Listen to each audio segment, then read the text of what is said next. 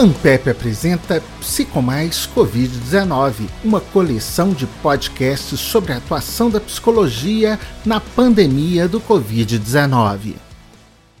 Olá, este episódio é sobre o impacto psicossocial do isolamento durante a pandemia da Covid-19. A temática é pesquisada pelo GT da Ampep, Família, Saúde e Processos de Desenvolvimento, do qual faz parte o professor Janari Silva Pedroso, da Faculdade de Psicologia, do Programa de Pós-Graduação em Teoria e Pesquisa do Comportamento e do Programa de Pós-Graduação em Psicologia da Universidade Federal do Pará, onde ele coordena o laboratório de Ansiedade e Depressão do Hospital Universitário Betina Ferro de Souza. Professor, como que surgiu a ideia dessa pesquisa que é internacional e como que ela está sendo realizada?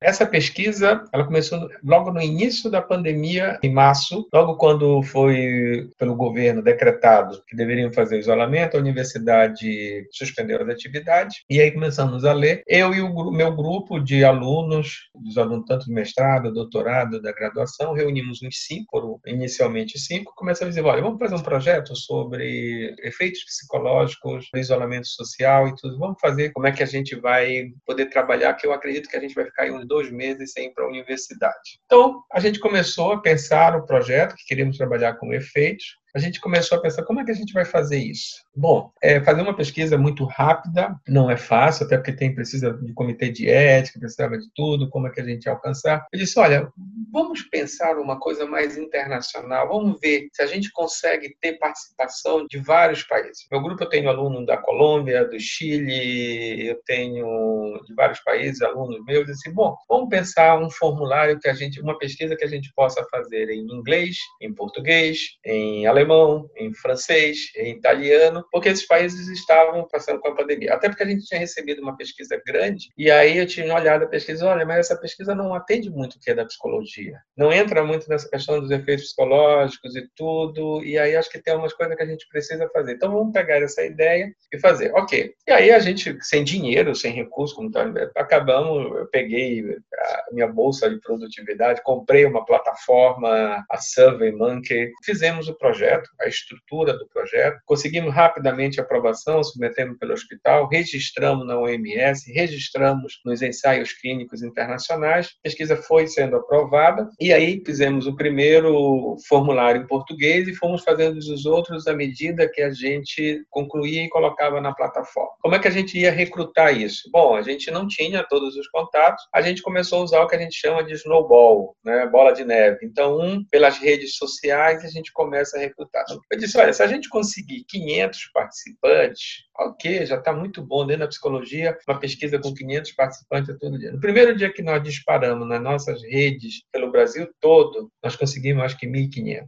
Nós conseguimos fechar a pesquisa com 6 mil participantes no mundo todo. Então nós temos respostas dos Estados Unidos, Inglaterra, Itália, França. Claro que não com um número muito grande, mas a gente conseguiu ter um banco de dados, a gente finalizou, encerrou a coleta, né? agora a gente está na parte de dados. Entraram dois professores de duas universidades latinas, uma na Colômbia, que trabalha com efeito do isolamento, mas ela trabalha com modelo animal, com rato, né? E aí a gente, bom, nos interessa saber com alguma coisa o que, que tem nesses trabalhos com modelo animal para a gente ver com humanos e um outro professor do Chile que entrou dentro do projeto. E aí a gente fez isso. O projeto ele tem inicialmente os dados sociodemográficos, a gente dividiu praticamente a pesquisa em três dimensões, que tem um questionário de, do perfil, sabendo sexo, religião, se está trabalhando, se teve Covid, quantas pessoas moram na casa, metros quadrados, escolaridade, essa coisa. A segunda a gente coloca um comportamento de adesão adesão ao isolamento social e seus efeitos, para ver a questão da motivação, se está disponibilidade. É um questionário de escala Likert, que a gente vê se concorda, discorda, são afirmativas. Depois a gente fez um questionário sobre as emoções positivas e negativas. A gente usou de modelos que são um questionário dentro da psicologia, que é usado muito na psicologia positiva, de acesso gratuito. Claro que dentro do, do formulário não está isso, no projeto estão com todas as, fontes. Usamos questionário que já tem uma validade internacional, nós não mudamos as perguntas e colocamos nisso. E fizemos o projeto e conseguimos fechar com 5.500 participantes no mundo todo. Claro que no Brasil tem mais, tem muito mais, porque a nossa rede brasileira, de outros foram colocados. No norte tem muito mais, porque a pesquisa está aqui na região norte, mas a gente conseguiu um bom número. A gente já começou a fazer análise, já tiramos um estudo que a gente mandou agora para estudos em psicologia de Uf, da UFRN em Natal, que é um estudo falando dos efeitos, falando disso, está pegando somente os trabalhadores. Né? A gente pegou os trabalhadores do Brasil, Colômbia e Chile, fazendo, fizendo meio que um perfil e como é que tá, como é que estava lidando com essa situação do, do isolamento, das mudanças que teve. Por que, que a gente fez isso? Porque o nosso banco é muito grande, então a gente vai ter que fazer algum algumas, fazendo alguns cortes. Já está atrelado nele duas teses de doutorado, dois mestrados. Tem um aluno meu que fez uma sobre a fake news na tomada de decisão, e aí a gente já fez um estudo sobre fake news. Inclusive, a gente usa algumas fake news com todas as fontes para ver se as pessoas, sabem, reconhecem se passariam. E aí a gente fez um, uma coisa mais aberta, como que relaciona as fake news, por exemplo. Eu posso dizer coronavírus, o que, que é? Então, faz uma que a gente chama técnica de associação livre de palavras. Sobre fake news, é surpreendente o dado que aparece. Né? O nome que mais se associou, mais forte de associação de fake news com mentira e tudo está relacionado ao governo. Então,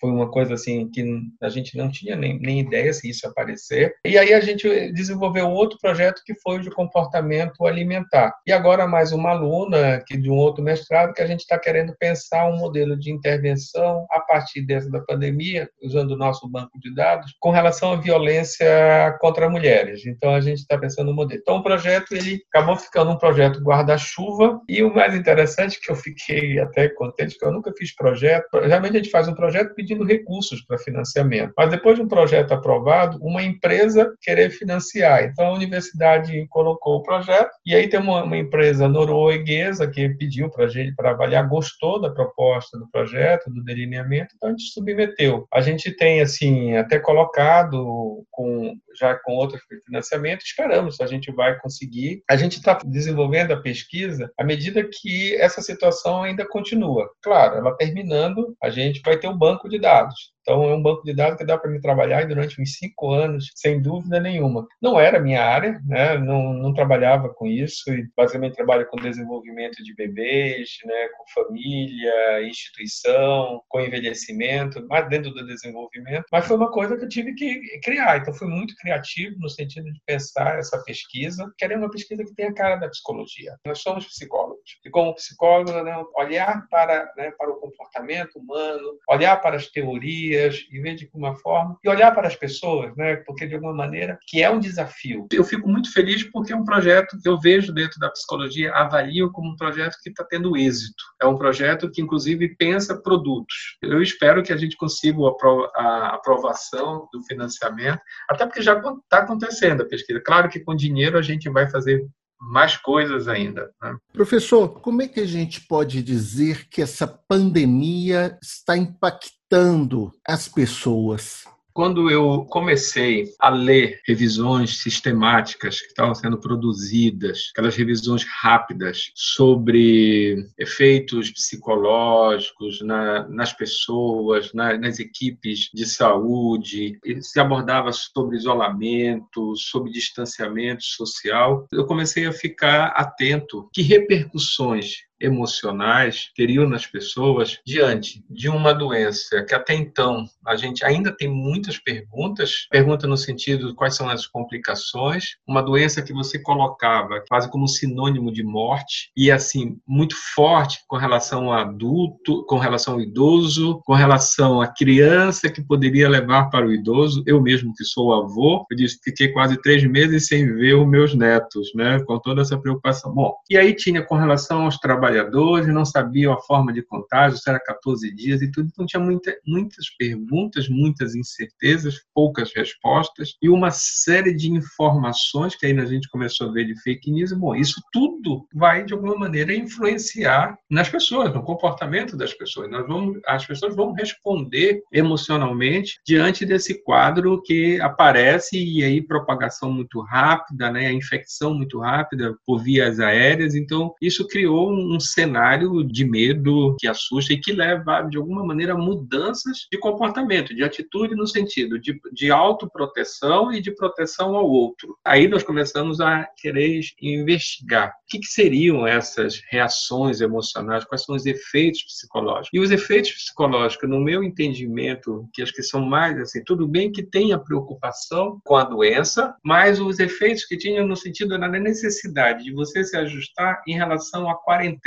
de você fazer o isolamento, né, ou de você ter o distanciamento. Até porque é uma situação muito nova, nova no sentido de um isolamento em massa. O que você tem dentro da psicologia, você tem muitos estudos com animais, né, em termos de isolamento. Você tem com o pessoal que vai na NASA, que fica muito tempo. Você teve algumas doenças, por exemplo, ebola, influenza, tudo bem, mas não numa pandemia né, que sai da China e todo o mundo e que as notícias são todo o tempo, sim, falando de morte, tantas mortes e tanta coisa, e de alguma maneira o impacto com excesso de informação que tem nas pessoas. Então eu posso dizer o seguinte, ó, a gente entende assim, que existem reações emocionais muito fortes, coisas muito novas e algumas acionadas por conta de algumas características da pessoa, características de personalidade. Então, eu dizer, bom, isso vai ter, vai ter um cenário que vai preocupar, que de alguma maneira vai repercutir nos quadros, principalmente na saúde pública, na saúde mental, né, das pessoas, e era, é, é esse o entendimento. Nós sabemos, assim, sabemos que tem sim uma repercussão muito forte nas pessoas, tanto por conta da doença e por conta também das medidas de proteção, de restrição, e aí as repercussões que tem econômicas na vida das pessoas, na rotina e no cuidado das crianças, das pessoas, dos idosos. Então nós começamos a ver assim, bom, isso muda muito. Isso é uma coisa que marca profundamente essa, vamos dizer, esse momento né, no qual nós passamos na história. Agora, professor, é um momento em que se vê também que as pessoas mudaram completamente sua rotina. O voltar para casa também acabou impactando, né? A hiperconvivência, uma série de outros fatores. Como é que vocês estão observando isso? Uma coisa, eu acho que é nesse sentido que a gente vai analisar, por exemplo, estar em casa, né, vamos dizer, dentro de uma coisa de isolamento, a gente precisa entender algumas coisas. Bom, você imagina, por exemplo, eu moro numa casa de 150 metros quadrados, então eu moro sozinho, então é, é muito mais tranquilo, porque eu administro meu tempo, ok. Então, claro que tem um estresse disso por conta de estar isolado, de estar em quarentena, tem. Agora você imagina, na periferia, por exemplo, no caso aqui de Belém, onde as casas são praticamente você não tem quintal, as casas são tudo muito juntas, o espaço de convivência para as crianças é a rua, para brincar de bola e tudo. Agora você tem um quarto de talvez 10 metros quadrados com quatro pessoas dentro. Então, esse adensamento, com certeza, produz um estresse muito grande. Sem dúvida nenhuma, você tem que organizar as rotinas. Nós precisamos dessas rotinas organizadas. A gente vive de acordo com essas regras que fazem o funcionamento. Né? Então, a gente tem os horários, as coisas tudo bem, ele vem colocando. Dentro desse cenário, você tem que organizar Então você não pode sair. Você imagina uma mãe que tem três filhos com diferentes idades, ela tem que estar dentro da casa, né? Qual é o espaço que tem para brincar? Como é que é organizar isso? Tem um bebê, tem uma outra. Então você começa a ver, né, que tem situações muito estressoras do ambiente que de alguma maneira isso vai, sem dúvida nenhuma, impactar é necessário, sim, organizar, repensar, e eu penso que, de alguma maneira, isso não pode ficar somente em cima das famílias, e aí a gente tem que ver como é que os serviços públicos podem acionar, ajudar nesse sentido, né? de pensar algumas medidas, eu acho que e aí o desafio nosso, em termos até mesmo de criatividade, no sentido de poder ter medidas que possam auxiliar as pessoas, que possam auxiliar com as dificuldades. Por exemplo, uma coisa que é alarmante, e a gente tem visto muito isso na mídia, e nós também identificamos, o número muito alto de violência intrafamiliar, de violência doméstica. Então, muito provavelmente por conta do estresse, de violência também contra as crianças, de violência contra os idosos. Então, você vai ver, não é só que a pandemia, que é ela que causa isso, claro que tem uma situação de estresse dentro do ambiente familiar, de conflito, e que esses estresses, eles exacerbam esses conflitos. Por exemplo, aumento de divórcios. Então, você começa a ter, por quê? É muito rápido uma mudança, provoca uma mudança que a gente, às vezes, não tem recursos para se adaptar muito rapidamente. Então, o processo processo não é assim de imediato. Vem você tem que fazer. Então, a coisa foi muito acelerada e que, de alguma forma, isso está produzindo impactos. E aí é uma sobrecarga das pessoas.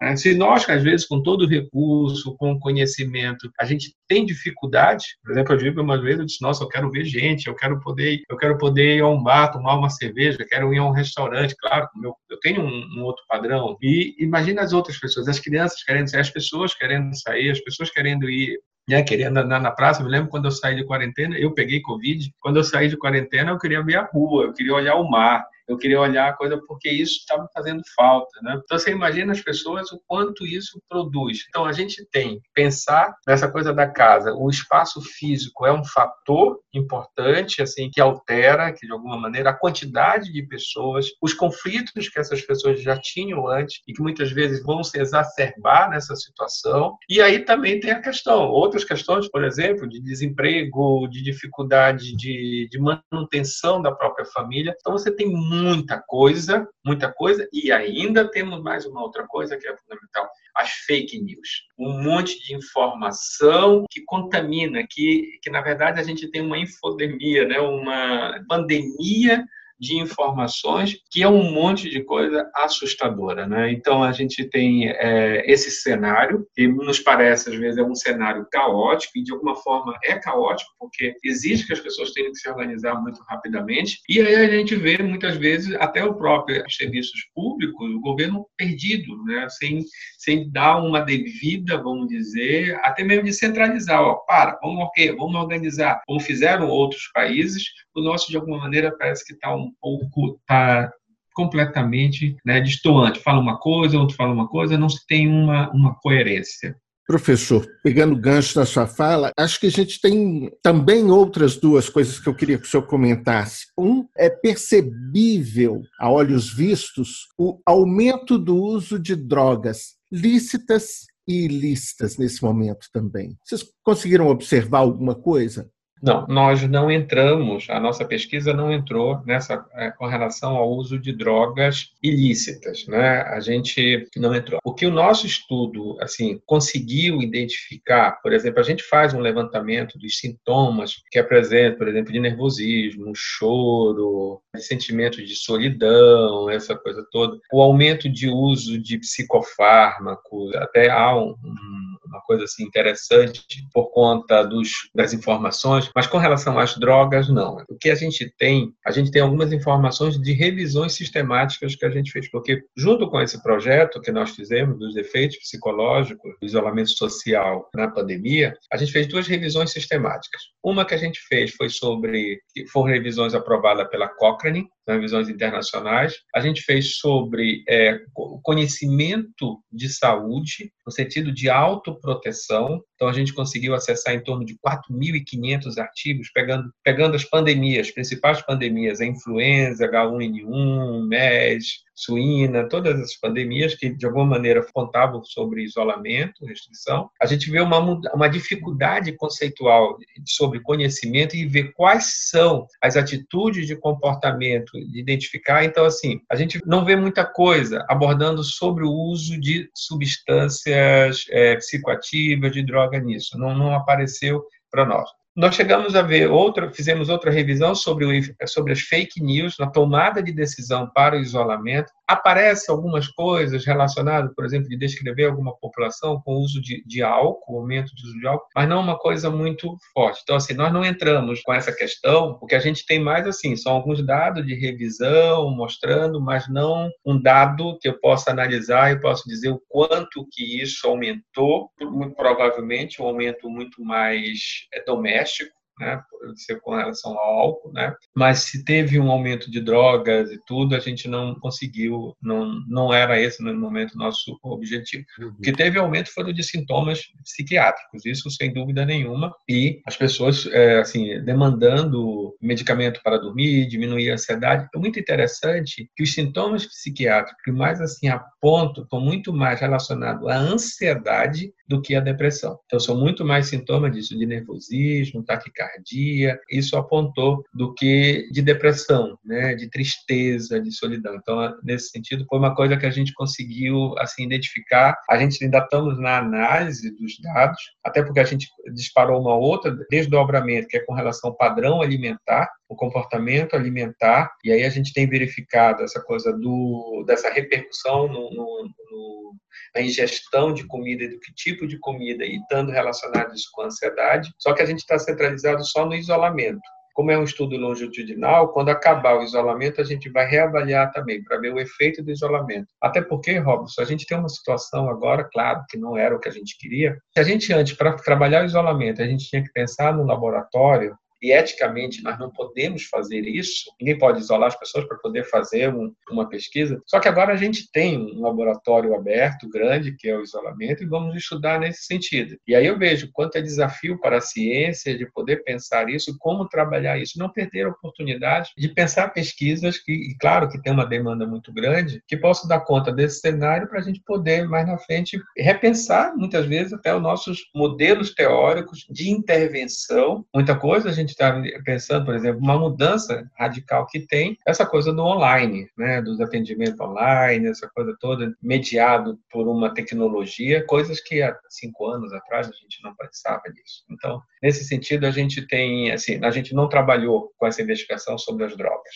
Professor, o senhor comentou que o senhor teve Covid, né? E teve que fazer, estar nesse isolamento. E o que vocês observaram em relação às pessoas que tiveram que se isolar, ficar, na, ficar de quarentena em função da Covid, seja dentro de casa, seja no hospital? Qual foi o impacto psicológico para essas pessoas? Já que a pergunta foi a partir de mim, né, sem dúvida nenhuma, posso te dizer que o sentimento que veio foi o sentimento de morte. Então, quando eu comecei a sentir os sintomas, né, eu posso dizer o seguinte: nossa, eu vou morrer eu vou morrer. Não que eu tenha medo da morte, eu tenho muito mais medo de perder quem eu amo do que de morrer, né? Bom, essa coisa eu imagino que as pessoas também sintam isso, independente, claro, porque a gente também, no nosso estudo a gente está trabalhando dentro da perspectiva da psicologia positiva, de ver a questão da esperança, de ver de otimismo, né? A gente tem visto isso, a gente tem analisado também redes de apoio, a questão da, da religiosidade, apoio espiritual, como um suporte para o enfrentamento disso. No meu caso, eu posso dizer, olha, medo da morte. Ok. Agora, claro que eu tenho uma rede de apoio, minha família, meus amigos, amigos médicos, alunos e tudo, e que deram suporte. Ok, fiquei isolado, né? teria que ficar isolado. Só que, no caso, começou a agravar a falta de, a, de ar né, para respirar, ter que ir para o hospital, não fiquei internado. Então, assim, o medo de chegar no hospital e não ter, não ter atendimento, né? não ter vaga, não ter. Então, imagino que as pessoas, quando começam, eu, eu, eu via e via isso na mídia, do desespero para conseguir uma UTI, de conseguir um respirador, essa coisa toda, da falta de serviço. Então, isso tudo a gente, de alguma maneira, sofre esse impacto. E eu também passava por isso, né? E se eu precisar, como é que vai ser? O que, que vai ser? E as pessoas falavam, nossa, vai morrer, não tem como, não, não pode nem fazer o, o velório, o luto, eu não, não muito preocupado, não estava muito preocupado com isso, mas eu vi para as pessoas isso, isso é muito importante. Então, esse medo da morte, essa coisa que se depara né, com uma coisa que é nova e não se sabe qual é a gravidade e que, que recursos você vai ter. Aí começa você a desenvolver uma série de autocuidado, ficar verificando, verificando a saturação, verificando pressão, essa coisa toda, né? E qual é a melhor conduta medicamentosa? Se tem que tomar hidroxicloroquina, se tem que tomar não sei o quê. Bom, não tomei hidroxicloroquina, até porque eu fui pelas revisões dos estudos, meus amigos diziam, não, isso não tem porquê, apesar que o médico prescreveu, né? E aí eu disse, não, não pode. Então, imagina as pessoas, imagina você começa, e eu ia, fui ao, ao, ao ambulatório, né? E vi as pessoas com a receita de hidroxicloroquina e tomando hidroxicloroquina, o médico dizendo e tudo. Por outro lado, uma informação dizendo que isso não tinha nenhum resultado. Então, assim, em determinado momento eu posso dizer que, ficamos, a gente fica meio que perdido, perde um pouco essa, essa, até mesmo essa condição de poder tomar algumas decisões, quais são as melhores condutas, até porque tem muita desinformação. Então, isso não te dá uma, uma segurança. Então, eu vejo assim, em termos de sintomas, como eu coloquei antes, ansiedade muito grande, medo da morte, a dificuldade, assim, relata assim, que não consegue se despedir, não tem contato, não visita ao, hospital. Eu dizia assim, minha filha diz, pai, eu vou te visitar. Não, você não pode visitar, tem meus netos, você não vai poder visitar, não vai poder fazer. O que, que eu vou fazer? A gente se despede, né? A gente se despede, a gente se encontra no céu. Então, essa coisa toda. Claro, porque há uma repercussão muito grande, né? Principalmente quando você está né? Você está doente. No caso, como moro sozinho, o isolamento foi tranquilo. Mas para as pessoas que não moram, que não moram, que tem que se isolar, imagina se tivesse uma casa só com dois quartos. Como fazer esse isolamento? Conheço famílias que todos pegaram, porque não tinha condições de isolar. Não, não era dizer assim, ah, botar para um quarto. Sim, mas a casa só tem um quarto. Moram quatro pessoas, dorme na sala ou na cozinha. Então, todas essas preocupações, eu acho que isso difere muito do contexto difere também da, da, estrutura das pessoas como lidam com isso, mas eu posso dizer que os sinais de ansiedade e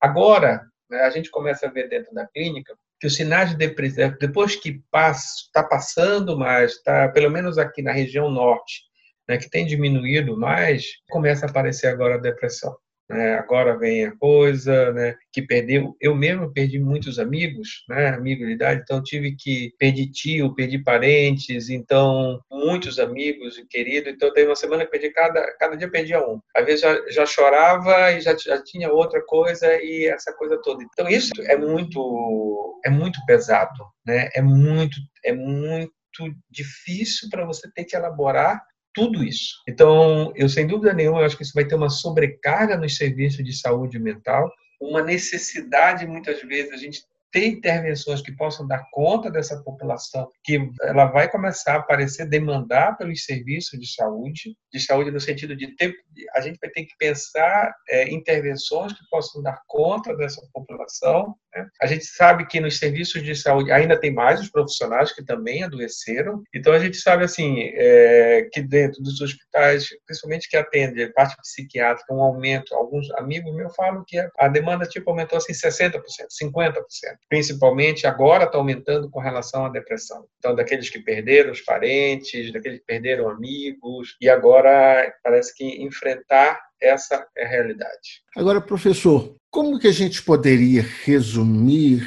Vamos pegar aqui Brasil. Como é que vocês perceberam esse impacto da Covid, desse isolamento no dia a dia do brasileiro? Eu posso fazer um apanhado, assim, muito mais com algumas coisas que a gente identificou, por exemplo, principalmente com relação a três categorias, vamos dizer assim, que é a questão do isolamento, que a gente analisa, é, sentimentos é, com relação à esperança e modo de enfrentamento.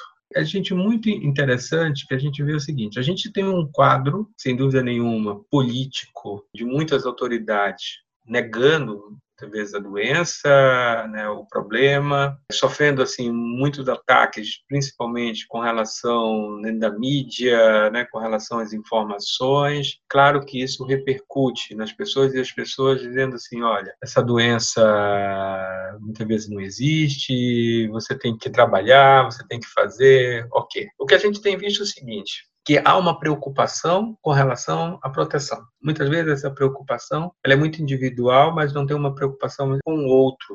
Né? Então, assim, porque a preocupação não pode ser só comigo, eu também tenho que me preocupar que eu não posso infectar o outro. E eu vejo isso a partir de alguns relatos e de alguma forma que a gente, assim, até identifica. Mas uma coisa muito interessante que a gente identificou, não, assim, tem, tem no Brasil porque a nossa amostra é maior, que o nível de esperança, de aspectos positivos que leva ao enfrentamento é bom, é alto, mesmo diante dessa coisa. Então a gente vai assim, tem fatores protetivos. A gente tem fatores protetivos pessoais que de alguma maneira nos protegem, garantem esse enfrentamento. Então isso eu achei interessante de ver, porque eu começava assim, bom, tem uma situação caótica, provavelmente as pessoas vão estar lá para baixo, muito mal e tudo, mas médio geral não, mostrou que ainda continuo, sabe, acreditando que isso vai passar, que dá para ir para frente, por com todas as situações. Então essa coisa mostrou muito, principalmente com a realidade brasileira, não só brasileira, tá? mas de todos os outros países. Isso está muito de acordo com a literatura. Então, eu posso dizer que esses fatores protetores nos asseguram, nos possibilitam a enfrentar a pandemia, a enfrentar essa situação. É uma coisa que aparece, não é uma coisa muito nova, vamos dizer assim, né? até porque isso está de acordo com as análises internacionais. É nova no sentido de a gente identificar uma uma pandemia. Isso é novo, né? Para a gente é dessa forma. E aí, muito interessante também que dependendo do nível de escolaridade, a gente vê hoje, eu acho que graças à, à, mídia massificando, alertando contra as fake news, as pessoas estão começando a ter mais consciência dessa coisa das fake Até mesmo já começa a ter crítica, isso é fake news. O ruim é que isso está atrelado ao governo. Isso eu acho muito ruim, sabe, do, do descrédito. Como que um governo se utiliza disso se utiliza para criar, é, que de alguma maneira reforça esse quadro caótico, e as pessoas estão atentas a isso, porque ela, eu posso dizer muito alto. Muito provavelmente essa dificuldade do cuidado, essa dificuldade de enfrentamento, tem uma responsabilidade nisso, e a responsabilidade está no governo. E quando eu falo de governo, estou falando de governo federal. Né? De alguma maneira, é isso que está que tá sendo colocado. Então, acho que isso cria essa instabilidade e muitas vezes a gente não sabe quem nos protege, né? Porque diz uma coisa, outra, uma briga. E aí, claro, tem a coisa também, eu acho que de alguma forma isso vai repercutir, que é a coisa da corrupção, dos desvios que teve. Então, a gente ouvir as pessoas dizerem, né? Falar que né, lamentável, né, sendo desviado para respiradores, a coisa toda. Aí a imprensa, né, o jornalismo, tem um papel fundamental disso, que às vezes nos mostra o lado mais cruel, mas eu acho que é importante a gente poder ter isso. E sem dúvida nenhuma, eu acho que essa capacidade de ver, sabe, perspectivas futuras boas, positivas, eu acho que nos garante, protege né, para enfrentar essas as adversidades, principalmente em relação à pandemia.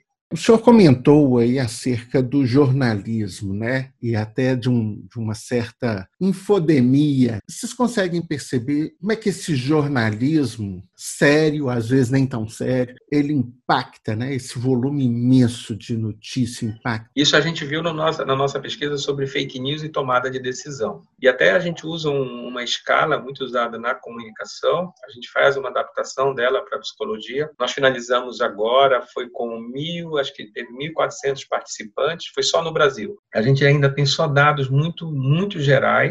O que a gente consegue perceber é que a grande maioria não consegue identificar o que é o jornalismo sério, o que é o jornalismo, vamos dizer, um jornalismo bem feito, de uma imprensa, vamos dizer, ruim. A gente vê que a população, na verdade, centraliza somente na informação. Não tem uma coisa de saber assim, quem produziu aquela informação? Quem está por detrás daquela informação? Porque esse é o problema da informação que corre na mídia. É uma informação curta, uma informação que tem, é apelativa, é né? uma informação que ela não, não vem com uma análise, você não sabe de onde produziu. E, e aí a gente vê que a população tá, digere essa informação, aquela, aquela é aquela foto, é aquela, aquele medicamento que recebeu no WhatsApp, aquela coisa que circulou no, no Twitter, essa coisa toda. Então, a gente vê que a população do que está digerindo é esse, a grande maioria dessa informação. Então, a gente não sabe. Pode ser uma informação muito boa, sem dúvida nenhuma, sendo produzida por uma instituição, por um órgão muito bom, que ela seja curta, mas ela,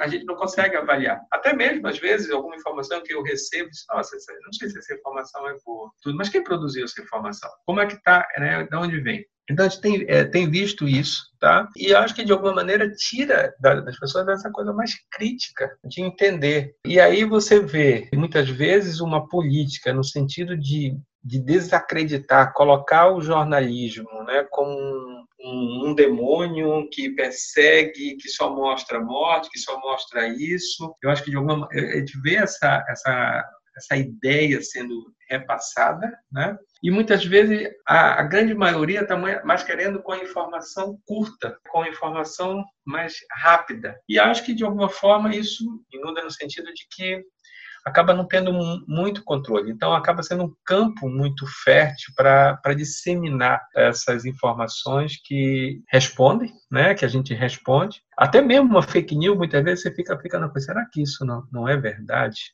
Será que essa coisa não é? Tu imagina se eu recebo uma fake news de um de um professor, de alguém que eu tenho maior respeito, que admiração, que tenho cuidado. Então, eu acho que é uma guerra que está sendo feita também dos dois lados, né? Então, e por isso que eu digo essa infodemia, né? Essa coisa dessa pandemia da informação é um fenômeno que o pessoal na Inglaterra tem estudado bastante, a gente tem visto. O interessante é, Robson, que na revisão que nós fizemos sobre fake news, que a gente está terminando, a gente de 4 mil estudos trabalhando com fake news e tomada de decisão, de estudos sérios, bons, a gente só conseguiu chegar em quatro.